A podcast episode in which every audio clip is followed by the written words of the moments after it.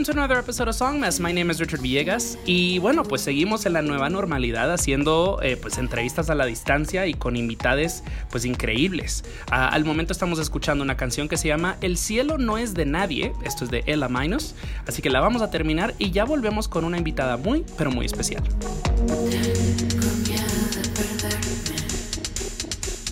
tus ojos y no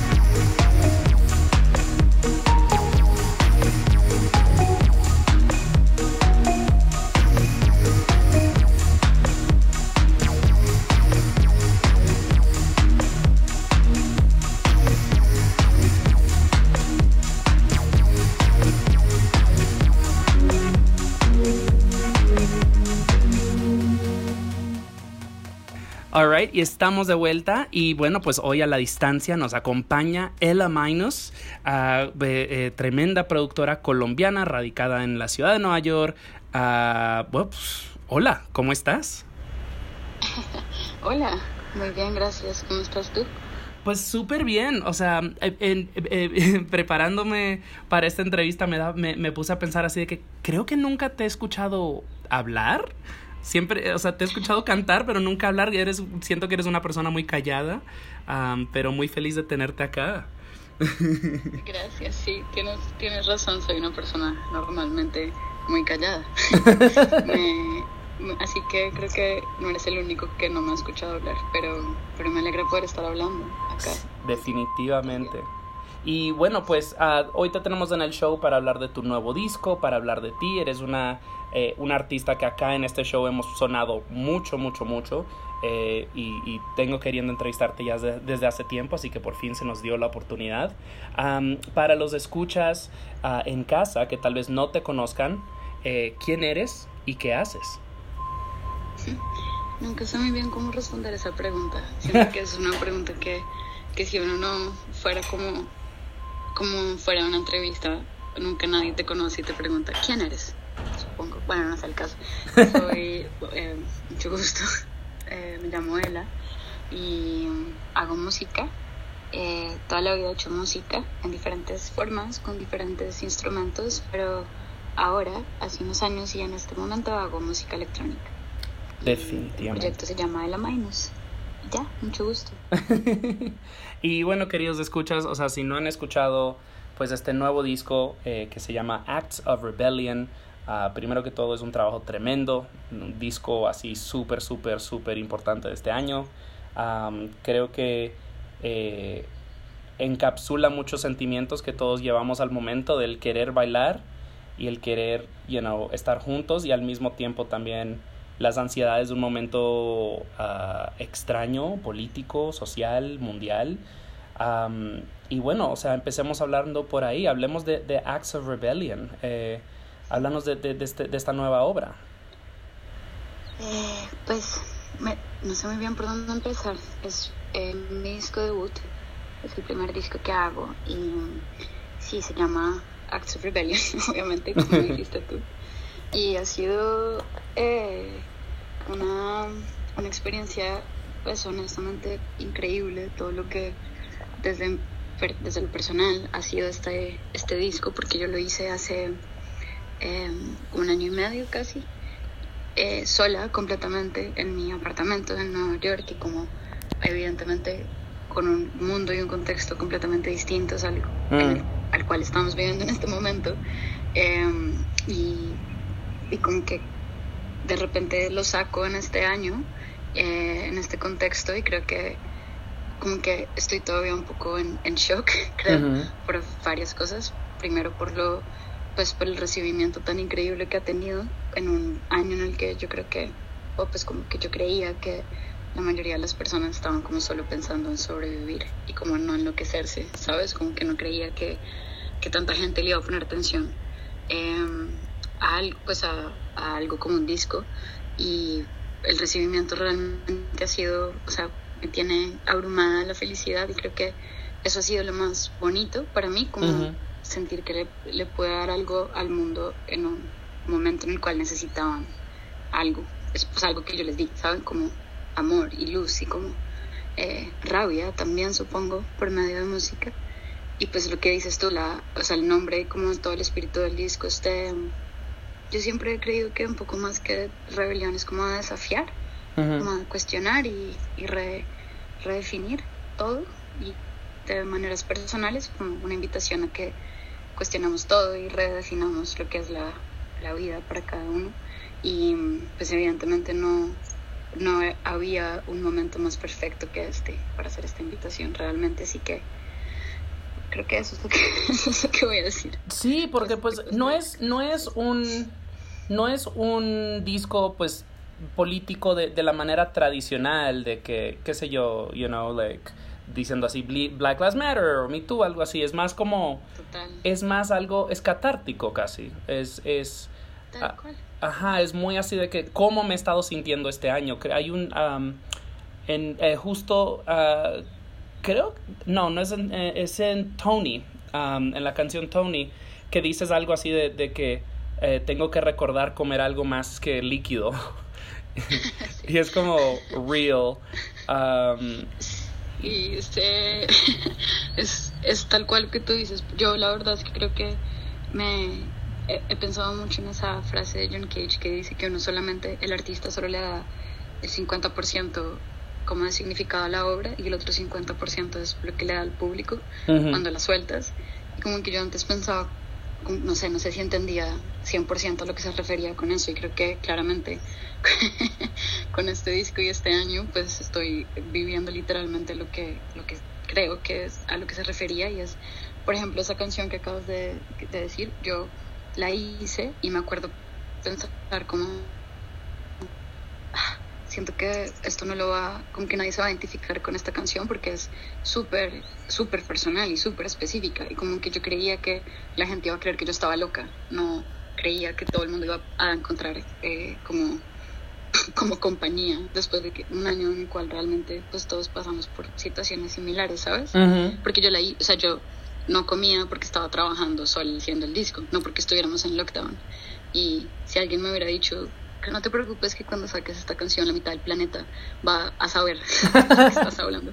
Eh, sí, sí, ha, ha sido, eso es lo que te digo, como que a mí me sorprende de sobremanera poder sentir que dentro de un contexto tan extremo y tan único y tan raro yo haya podido entregar un disco y entregar un, un trabajo que realmente le hable a las personas, al corazón y a su experiencia y a como, a, sí, no sé, a, a darles un poco de esperanza también en este contexto. Como que, por ejemplo, siento que si hubiera hecho un disco que se llamara como El Amainus, ¿sabes? Como un self-titled o algo así, la verdad es que, por ejemplo, yo no lo hubiera sacado ahorita, hubiera esperado como el otro año o algo así.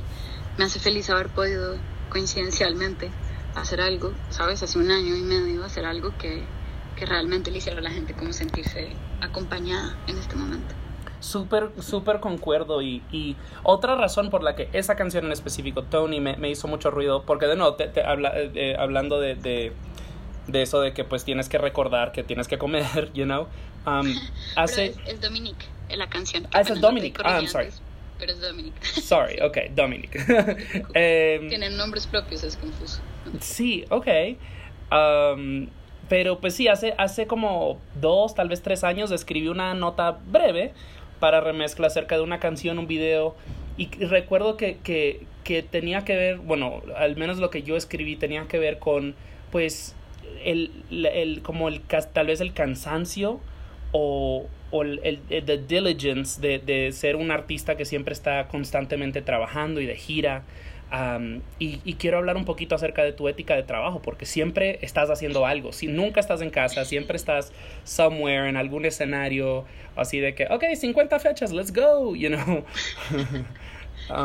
Que, o sea, holy crap. Y, y bueno, y, y eso también con las temáticas del disco, hablando un poquito de, de- del autocuidado.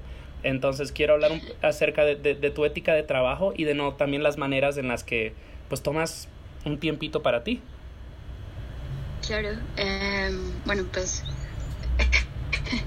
creo que la, o sea, lo que te voy a decir sería muy distinto si estuviéramos teniendo esta entrevista como hace un año o hace dos años o, o en un 2020, sí, en una pandemia.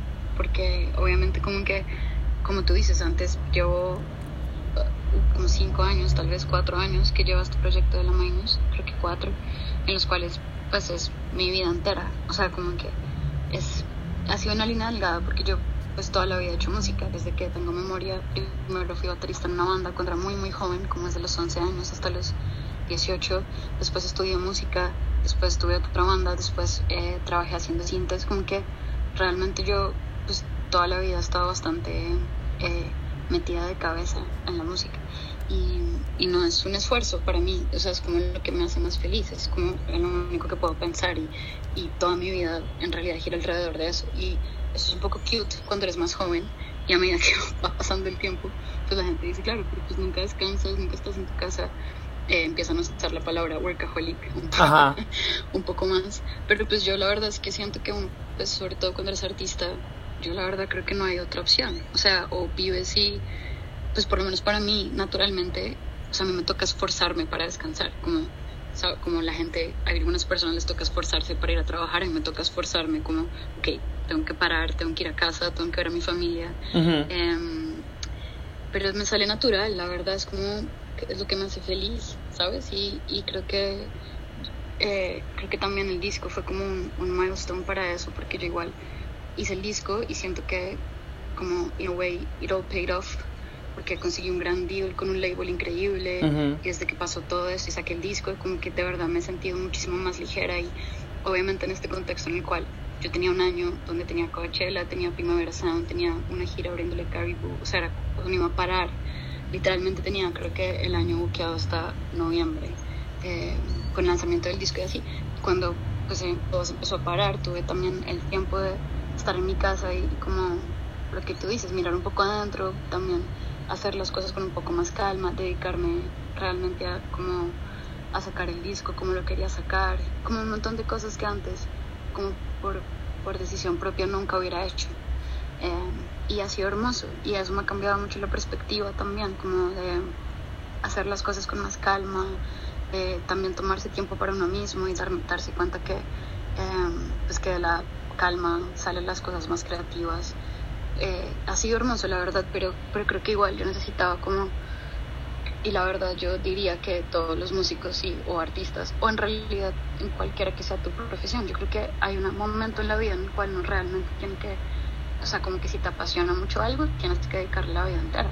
Claro. Porque son, son como los años decisivos también, ¿sabes? Como tus 20 o, o no sé, como, como que si no hubiera hecho esos 5 años, el Minus no sería lo que es en este momento y ni siquiera como, como carrera, solo como artísticamente, como que son como sparks de creatividad que si no las aprovechas y como write it out hasta que sientas que, que lograste como llegar al fondo de pozo de creatividad y te dé curiosidad otra cosa, pues si paras.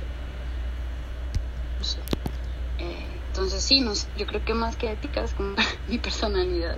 No, o Pero, sea, pues, no, es- o sea, no tuve vida privada, no o sea, como, me- ya, o sea, todo lo que quería hacer, sí. No, pero estoy completamente de acuerdo. O sea, hace pues como un año entrevisté a las Robertas también para el show. Y, y pues hablábamos de cuando recibieron ese booking, de- bueno, o con- consiguieron ese booking de Coachella, de que, o sea, muchos los ven, lo ven como un plateau, así de que lo, lo llegaste a la cima y es como que no, o sea, en esto es, eso es una montaña sin cimas, estás escalando y escalando y escalando y escalando, es como, Es tal cual. what's the next gig? Um, Sí, sí, sí. Buenísimo. Bueno, eh, queridos escuchas, tenemos mucha tela que cortar y tenemos a Ella Mainos acá eh, otro ratito más. Ah, y pues tenemos playlist también, pero antes de seguir adelante quiero preguntarte un poquito acerca de El cielo no es de nadie. O sea, vengo siguiendo tu carrera, bueno, como Ella Mainos, ah, ya bastante cerca desde hace tiempo, pero no creo, no creo que habías hecho una canción en español, si, me, si no me equivoco. Am, No to- toda. O sea, tenía algunas que tenían como mitad mitad, como Jamaica. Ok, ok, cierto. Mitad mitad. Pero no, esa es la primera que es 100% en español. Tienes razón. Entonces cuéntanos un poco acerca de, del cielo no es de nadie, porque esta definitivamente es como el lado super banger de, pues, del disco. Sí, eh, pues sí, es, el, es una de las más fiesteras en realidad. Y me salió todo en español. Creo que siempre hablo un montón que mi proceso es 90% improvisar, 10% producir. Ujú. Eh, y pues esta canción literalmente me salió así eh, enterita en una noche, como la escuchan. La mezclé y como hice detalles de producción, pero como la como está en un disco es como me llegué una noche a la casa y la hice, así me salió como del alma, la verdad. Y la parte de que sea como un banger, yo hice básicamente, en un momento tenía dos discos, son- tenía un disco entero de, de, de canciones de ese estilo, porque yo el único objetivo que tenía con el disco era que quería hacer un disco club para un club punk, como para un club chiquito, Ok. como sudoroso y como quería hacer a la gente bailar en realidad. Era lo, como mi objetivo. Y mm, terminé haciendo, haciendo un disco entero así y después como no sé por qué, naturalmente aparte, empecé a tener un disco ambient, o pues como sin voz, mucho más tranqui, sin beats también, y en un momento dije que voy a hacer dos discos. Em, y después cuando empecé como a, a pensar en el sequencing y así, me di cuenta que el disco clubero era muy clubero, como que cansaba, y yo tenía muy claro que quería hacer un disco, quería hacer como un, sí, un disco que pudieras escuchar como en el old school way Ujú. que puedas escuchar de, de principio a fin y tuviera una historia y no te cansara y no fuera como hostigante de ninguna manera. Entonces dije, tal vez en vez de hacer un, un disco súper clubero y un disco súper tranqui, voy a mezclar un poco las dos y, y empecé a hacerlo así y así es eh, como quedó evidentemente, pero la mitad, la primera mitad del disco es cuando estás en un club, en la fiesta y la otra mitad es cuando ya estás poco coming down y es mucho Ujú. más tranqui, estás como llegando a tu casa y así, entonces es Cielo no es de nadie es la tercera canción y es como la cúspide de la fiesta. Ya. En mi cabeza, por lo menos. No, tremendo, y es un tremendo himno, así que, pues, you know, queridos escuchas, hay mucho más de eso eh, en, el, en el disco en Acts of Rebellion, así que definitivamente corran, escúchenlo. Am, pero a continuación tenemos eh, una canción de Buscabulla que se llama Vámonos. Am, y esta, eh, pues este, este fue el primer sencillo de su más reciente disco eh, Regresa, que salió en abril o mayo, abril creo. Am, tremendo discazo y, y, pues el playlist hoy es pura familia, como, como, como decías cuando lo estábamos armando. Eh, háblanos un poquito acerca de, de Buscabulla.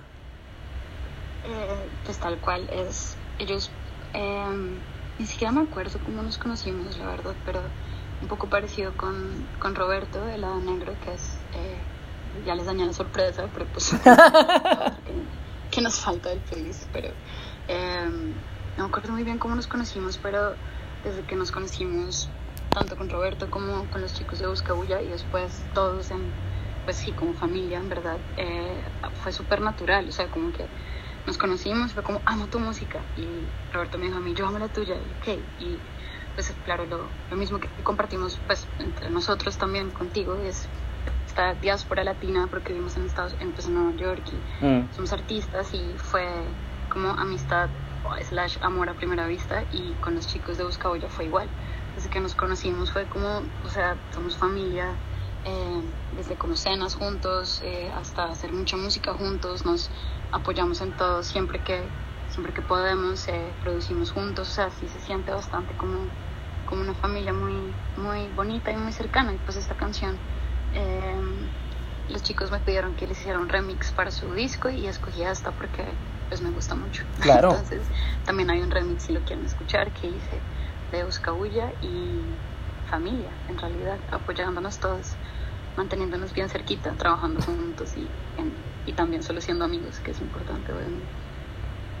Es importantísimo. Y bueno, pues escuchamos eso ahora de nuevo. La canción es Vámonos, esto de Buscabulla. Y ya volvemos con más El Amanos.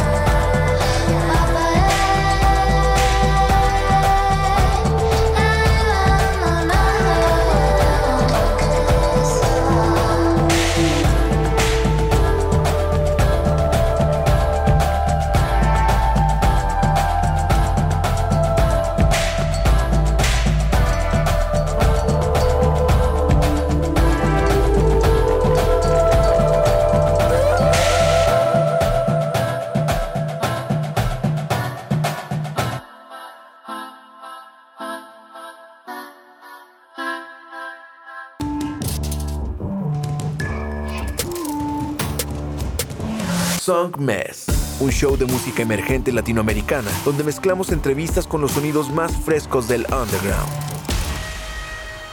Su anfitrión, Richard Villegas, es un periodista musical contribuyendo a publicaciones como Remezcla, Rolling Stone y Bandcamp. Y con Song Mess, las conversaciones toman un giro más casual y personal, revelando el mundo interior de cada invitado. Song Mess está disponible en todas las plataformas digitales y lo puedes escuchar por Radio Nova Costa Rica todos los lunes y jueves a las 9 de la mañana. Song Mess.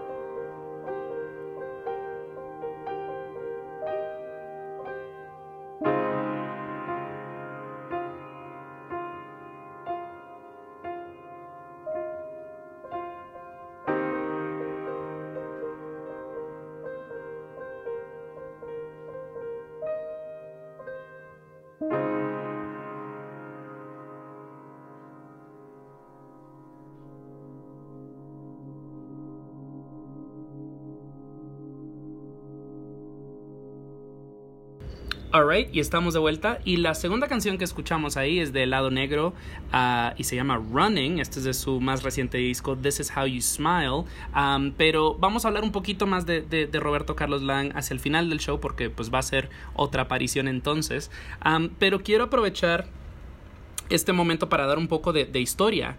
Ah, quiero irme bien atrás, a, eh, pues a cuando todavía vivías en Colombia. ¿De, de de, eh, pues de dónde eres exactamente y, y cu- cuándo empiezas a hacer música?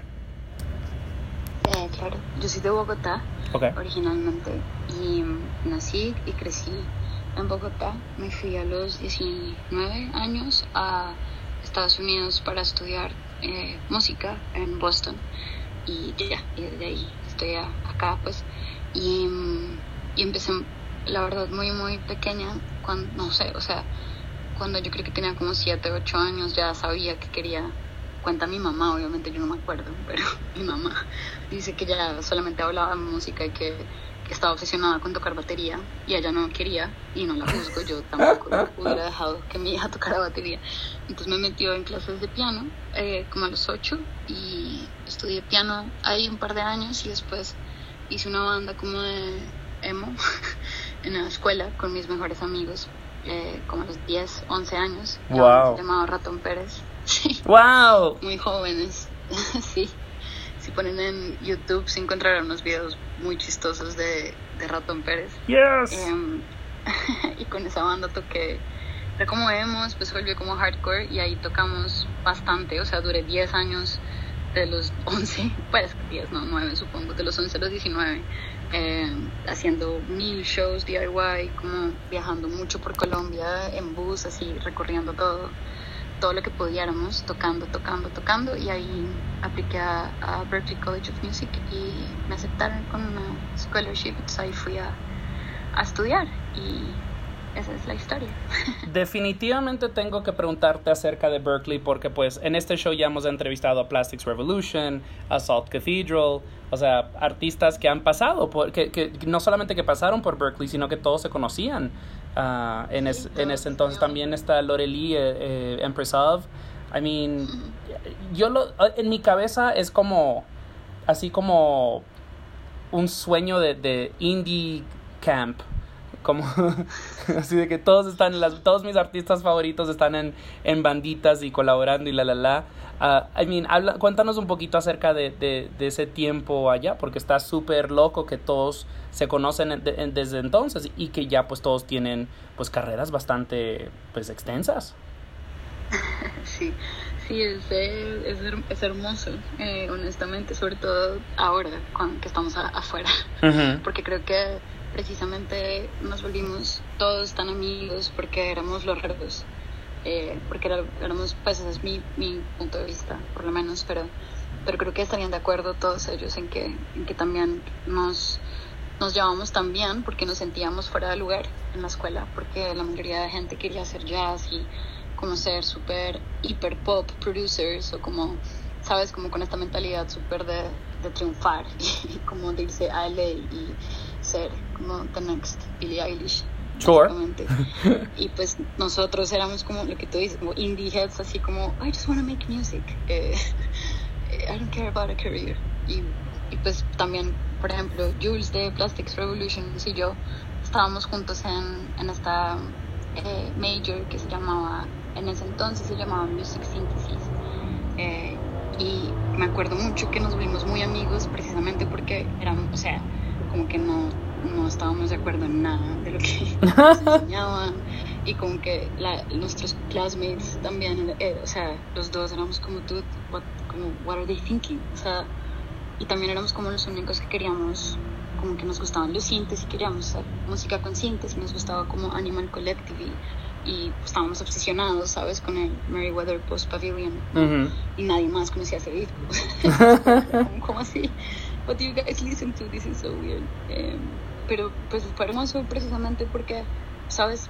Eh, encontrar personas así, eh, pues es como encontrar tu grupo de amigos en el colegio, pero como en un lugar súper em, prolífico de hacer música. Como que igual, por más de que no nos gustara, pues igual íbamos a clase y aprendíamos un montón de síntesis y eh, igual habían lo que dice, así fueran, fuéramos 10 entre un, un college de 5000, pues nos unimos bastante y creativamente era muy interesante poder como tener amigos que se sintieran igual y pensaran igual, ir a shows juntos y se fue, o sea, yo la verdad creo que, que esas amistades y como esas relaciones que hicimos es, pues, fue como el 80% de ir a Berkeley.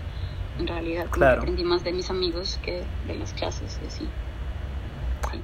Eh, quiero, quiero preguntarte acerca de tu transición a la escena en New York, porque pues cuando, cuando empezamos a hablar de, de- de nombres ah, en, en la escena musical, you know, indie, ya de, de- esto como en desarrollo, eh, pero nombres latinos, o sea, you know, definitivamente ah, existen como unos ciertos como standouts, ¿verdad? O sea, el lado negro, eh, el Amainos, Buscabulla, que pues ya se, ya se volvieron a la isla, a Senia Rubinos, obviamente. Um, I mean, y, me parece interesante, o sea, yo que le he dedicado ya tantos años a, retratar esto de la música latina y latinoamericana, me parece interesante porque muchas veces pues artistas latinos en, en USA no quieren ser encasillados nomás en, o sea, existe como el ghetto, right? De, de, la identidad, de que te tiran nomás así de que, ah, tú eres latina y pss, esto es lo único que haces. Um, y me pregunto acerca de, de pues navegar, um, de no navegar, pues el, obviamente quién eres, you know, y de dónde vienes, pero también como pues querer ser tomada en serio más allá nomás de, de un pasaporte, you know? Claro, claro. Entonces, eh, ha sido, pues no sé si difícil, pero, pero supongo que sí, la verdad. Yo he tenido muchas formas de lidiar con eso, porque pues yo primero era baterista en realidad Ujú. y en Berkeley, por ejemplo, devolviéndonos un paso, pues siempre como que la gente creía que tenía que tocar ritmos latinos porque era colombiana y Ujú. tocaba batería. Y yo nunca he hecho música, digamos, como quote unquote típica colombiana. Y desde ahí me empezó a, tocar, me empezó a tocar cómo aprender a lidiar con eso y decir, no, pues sí soy colombiana, pero pues toco rock, básicamente. Y pues no sé tocar salsa, o sea, no, no me interesa, la verdad. Y creo que eso me generó mucho carácter, en esa, como haber pasado cuatro años en ese contexto me generó pues carácter y también como obligarme a mí a, ir adentro y conocerme a mí misma y, y cuestionar qué es lo que, cuál es mi voz. O sea, sí soy colombiana, pero pues también crecí escuchando rock y tocando rock, entonces como cuestionarme muchísimo mi identidad y la verdad llegué a Nueva York sin respuestas de esa identidad, pero con el carácter de poder decir, pues no, no me interesa lo que piensen de mí, ni mi pasaporte, ni mi nombre, ni mi idioma, simplemente pues estoy, I'm trying to figure it out, man.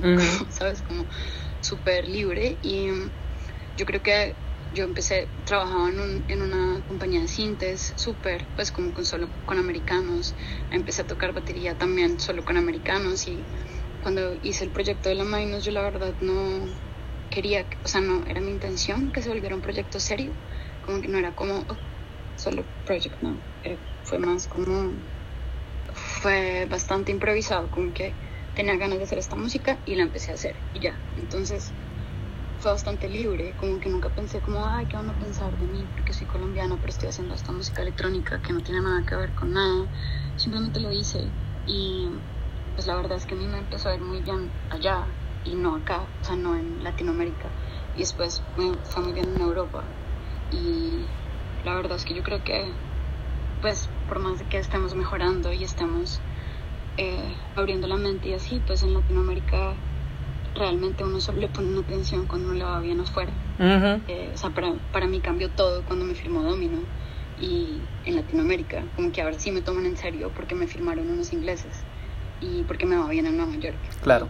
Como que es- eso me dio bastante más, me está dando en este momento mucho más libertad de realmente eh, decir, ok, sí soy, colombiana, pero esto es lo que hago y es una, una nueva identidad de una nueva generación que incluye todo lo que tú busca bulla, el lado negro, como estas personas que crecimos pues en Latinoamérica, pero hemos vivido mucho tiempo en Estados Unidos y tenemos influencias y, y nuestra sensibilidad artística es, es, es nueva y es muy influenciada por el norte. Y, y ya, y creo que eso, eso fue como mi, eh, como, creo que estoy respondiendo tu pregunta de una manera muy larga, pero creo que es- res- la estoy respondiendo igual. ¿no? Sí, o- definitivamente íbamos en esa dirección, ¿eh? O sea, Eh, porque pues yo, exacto, te, te- te- nos, cono- nos conocíamos ligeramente, pero nos conocíamos en, cuando, en New York, am, cuando yo todavía vivía por allá, este, porque ahora vivo en México. You know, pero, pero ajá, pero volvimos a reconectar eh, porque pues participé en un panel de música electrónica en Latinoamérica y pues ah, crazy que tú lo estabas viendo. Y, y reconectamos. Y y well whatever pero el, y el punto es que estamos acá pero eh, ya, ya iba o sea tú ya fui tomaste la dirección a la que a la que quería ir de que pues hablar de cómo a ver, ¿cómo, mm, no solamente cómo tú navegas eh, tal vez al público o la crítica latinoamericana, ah, sino de cómo ves eh, que hay movimiento, o sea, yo mm, estoy tratando, o sea, no solamente de cómo ves la escena, porque no es un review, no es una reseña, pero de cómo crees que está evolucionando eh, la música electrónica en, Latinoamérica y cómo crees que está siendo recibida no solamente por el exterior, you know, por Europa, Estados Unidos, sino también de- desde un público interno. ¿Cómo, cómo crees que la gente consume eh, música electrónica en Latinoamérica? Claro, pues es una pregunta eh, que yo me hago en verdad todos los días. Eh, parte de la razón por la cual estaba viendo ese, ese panel es porque estoy trabajando bastante de cerca con estas, con un grupo de chicas que nos llaman intentando como desde la perspectiva femenina, femenina de la música electrónica, como pues a, a generar como eh, hacer este tipo de preguntas y como invitaciones también tal vez a honestamente no hay escena todavía Claro. porque creo que la escena se genera con dos cosas, con la sensación y la realidad de que exista una comunidad que se apoya mutuamente, que se, que se escucha mutuamente, que es una comunidad, punto final, de la forma más literal de la palabra. Y la segunda cosa que yo creo que es esencial en una escena es que tenga un sonido, que tenga un sonido único. Y para que exista un sonido tienen que haber músicos, tienen que haber productores, no solamente DJs, porque los DJs ponen música de otras personas, entonces no se genera una identidad sonora. Tiene que haber gente que esté haciendo música. Y siento que ambas cosas toca trabajarlas mucho. Yo, em, yo siempre he sido como bastante autónoma y como bastante solitaria en la vida en general, entonces yo simplemente he hecho lo que a mí me da la gana de hacer, honestamente, sin Ujú. pensar en nada ni en nadie más. Y pues como vivía afuera, pues no, no era como que tuviera comunidad y no me sentía tampoco, por más de que yo sea muy amiga del lado negro y de Buscabulla, pues en realidad la música que yo hago es distinta Claro. eh, por más de que cante y así.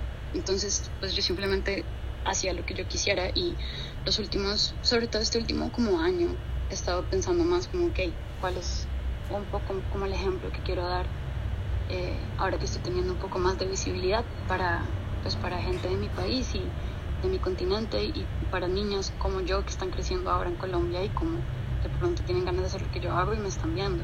Y me empecé activamente a involucrar más y como intentar conocer más gente y creo que, creo que está en un momento precioso porque también por la pandemia eh, pues a los promotores, a los DJs, a, a todo el mundo no le está quedando más opción que mirar hacia adentro, tanto personalmente como a un nivel de país, ¿sabes? Como cuando vuelvan las fiestas, pues no va a haber dinero para traer los DJs de afuera, van a tener que contratar DJs nacionales y es súper interesante lo que yo creo que va a empezar a pasar con eso.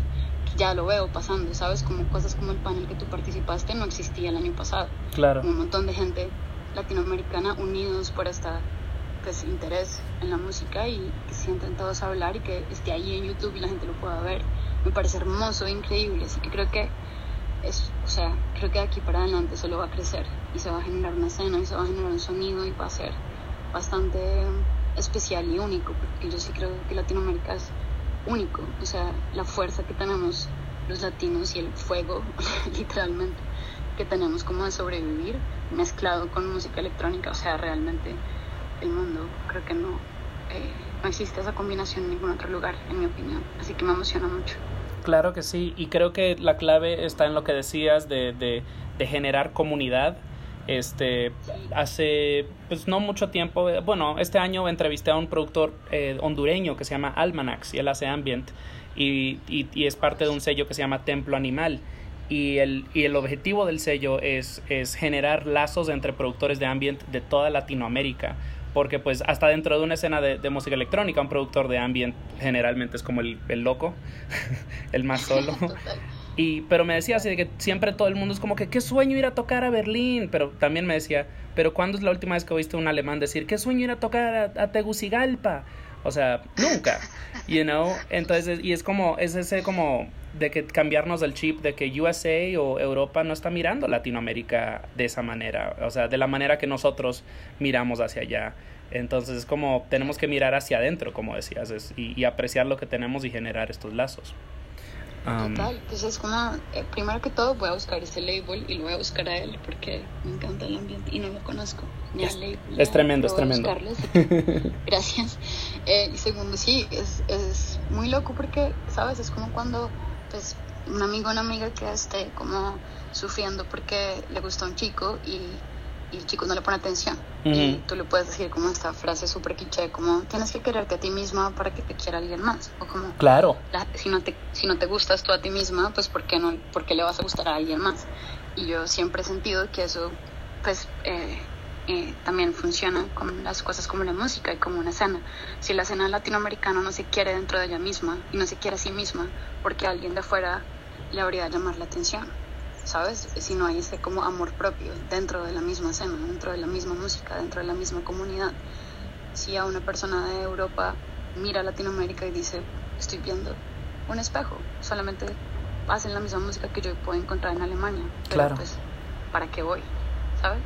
Totalmente. Y es y de nuevo, son mucho es mucha cuestión es mucha conversación, mucho cuestionamiento y, y pues seguir haciendo buen trabajo, creo.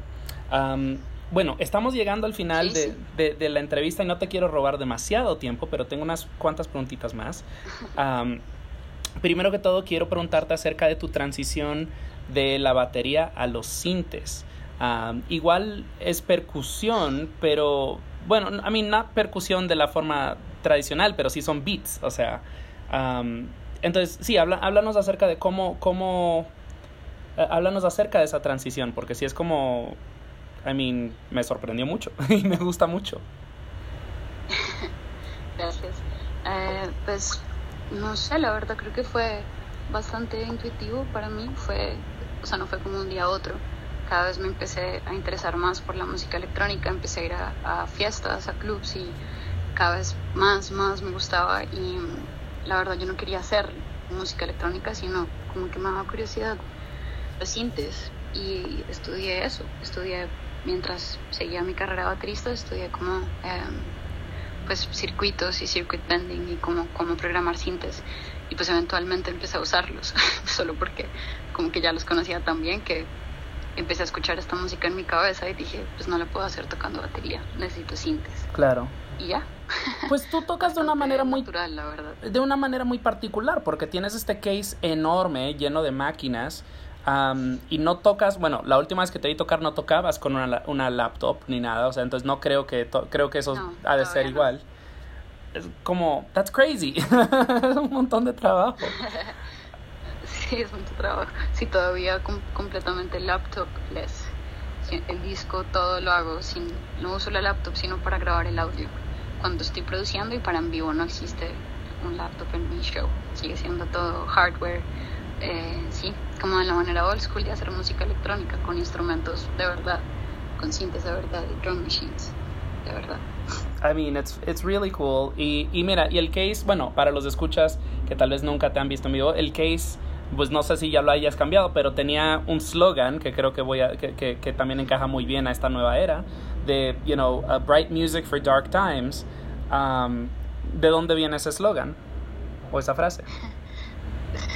loco porque yo la, eh, la escribí en el case porque tenía un show el día después de que el señor Trump ganó las elecciones Ok. en el 2016, 15, 16, y sí, bueno, 16. 18, bueno, no sé, eh, 16.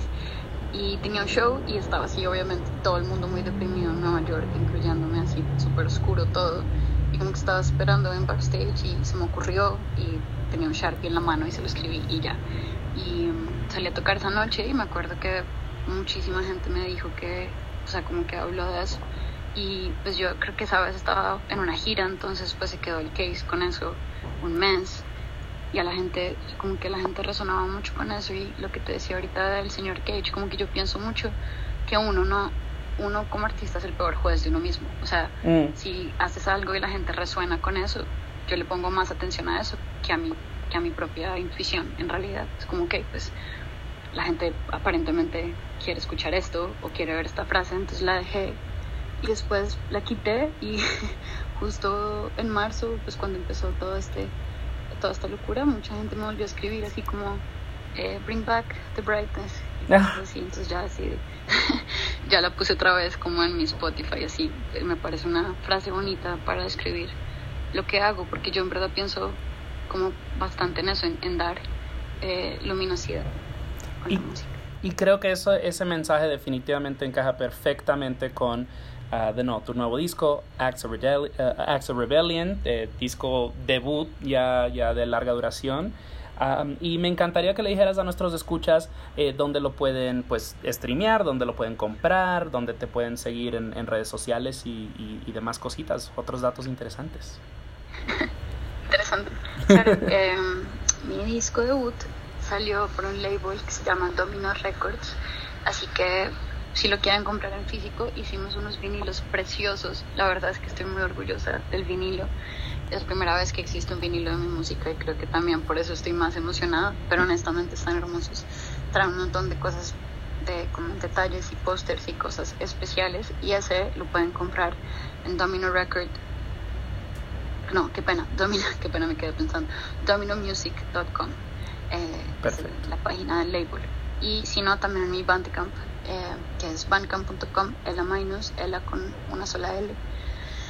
Ahí también pueden encontrar el vinilo, también hay CDs, si quieren. eh, y si lo quieren solo streamear, pues están todos los servicios de streaming que existen. La minus, Acts of Rebellion. Y si me quieren seguir en redes, en todas, soy solo, E- ah no, soy Ela Minus, así E L-A-M-I-N-U-S, en Instagram y en Twitter es Ela underscore minus. ¿Y qué más? Y también tengo un mailing list, la verdad. Uh, si les interesa, sí. Hice, estoy intentando, cre- creo que con este año, como estar súper conectada con, con ustedes, con toda la gente que, que le interesa lo que hago por fuera de las redes sociales. Así que hice dos cosas. Una es, pues, si te metes a mi página que es elaminus.com, eh, pues hay muchas como actividades y cosas, mucha arte que te puedes bajar para hacer tus propios acts of rebellion, eh, como JPEGs para que hagas proyecciones, como actividades así que tienen que ver con el disco. Y ahí también se pueden suscribir a mi mailing list y yo les escribo. Es una, es como pen pals. Eh, si me mandan un mail, yo les respondo y podemos ahí como tener conversaciones de lo que quieran. Y aparte hay un, un resto de información les estoy dando, pero No, y pero recuerdo que cuando lanzaste el, el, el- la, la página, o sea, tenías todos estos videos y todos estos como hidden nuggets y lo que sea, y se ve increíble. gracias. Sí. Esa, esa página es la página del disco que es AOR, o sea, A-O-R, como Acts of Rebellion. Ah, ya, claro. Eh, sí, ayor.elaminus.com. Eh, también se meten a mi página igual llegan, pero sí es una página que hice semi-interactiva para que escuchen el disco mientras están viendo un montón de imágenes que hice yo personalmente y lo que dice es hi- hidden messages y como golden nuggets por, por, por toda la página. Eh, y la verdad me parece que, la- le da mucho al disco, ya que pues es un disco que yo hice para tocar en vivo, que es lo que honestamente a mí más me gusta hacer y como no lo pues, estoy pudiendo hacer, pues hice esta otra como exploré este otro lado de mí, que es todo el arte visual y los videos para acompañarlo y, eh, y ya. Y si en verdad quieren hablar conmigo, tienen preguntas de lo que sea, pues en mi, en mailing list me mandan un respondo y podemos ser pen pals. Claro que sí. Ya. Y bueno, yo voy a aprovechar para recordarles que pues yo soy Richard Villegas y esto es Songmes y mi invitada es Ella Minus. Um, y estaré linkeando a todo lo que acabamos de mencionar en las notitas del show para que no se me desesperen si, si pues no, no lo agarraron a la primera. Um, y bueno, pues nos pueden, escu- pueden escuchar este episodio y todos los demás ah, de Songmes en sus plataformas digitales favoritas. Viene siendo Apple Podcasts, Google Play, Stitcher, you know, donde quieran, ahí estamos y con mucho gusto. Um, y bueno, nos queda una última canción y justo es de La Minus y se llama Close y esta canción es con El Lado Negro, con Roberto Carlos Lang y por eso pues dije pues lo dejamos para el final ya para hablar un poquito acerca de, de, de, de, Lado Negro y de tu amistad con, con Roberto y de cómo nace esta canción. Eh, pues Roberto es de los seres de luz en serio más especiales que he tenido la fortuna de conocer. Es como un Buda. Eh, y también creo que como un padrino para todos los músicos latinos en Nueva York. Eh, no puedo recomendarles su música que habla por sí misma, creo. Y mm, sí, pues hemos sido amigos ya hace un rato y nos respetamos mucho musicalmente, ambos. Eh, pues nos gusta mucho lo que hacemos y él me pidió, eh, pues trabajé con él en su disco anterior, en This Is How You Smile, bastante. Y una de las cosas que, que aprendimos haciendo su disco es que nuestras voces funcionan muy bien juntas. Nos gustó mucho a ambos como la combinación porque son básicamente los extremos nuestras voces. Y yo escribí esta canción que se llama Close, eh, también completamente improvisada en una noche y me gustaba bastante, pero siempre sentía que le faltaba algo. Y un día una amiga la escuchó y me dijo, yo creo que esta canción tiene que ser un dúo con Roberto. Así, y ya, y yo, tienes toda la razón. Y llamé a Roberto me dijo, come to my st- my studio tomorrow. Y fui, y en, o sea, hablamos de la vida cuatro horas, grabamos 20 minutos y este es el resultado final. Hermoso. Eh, y, y honestamente me, me- me siento muy afortunado y caprichoso porque estamos escuchando las dos canciones que creo que son mis favoritas del disco am, y, y hacen un contraste muy bonito. Ah, de nuevo, muchísimas gracias, Ella, por, pues, por tomar el tiempo. Sé que you know, eres eh, una persona sumamente eh, ocupada. Am, y bueno, pues de nuevo, esta canción es Close de Ella Minus ah, con el lado negro. El disco es Acts of Rebellion. Am, y de nuevo, esto es Songmes. Ah, muchísimas gracias por escuchar y nos escuchamos en la próxima. ¡Chao!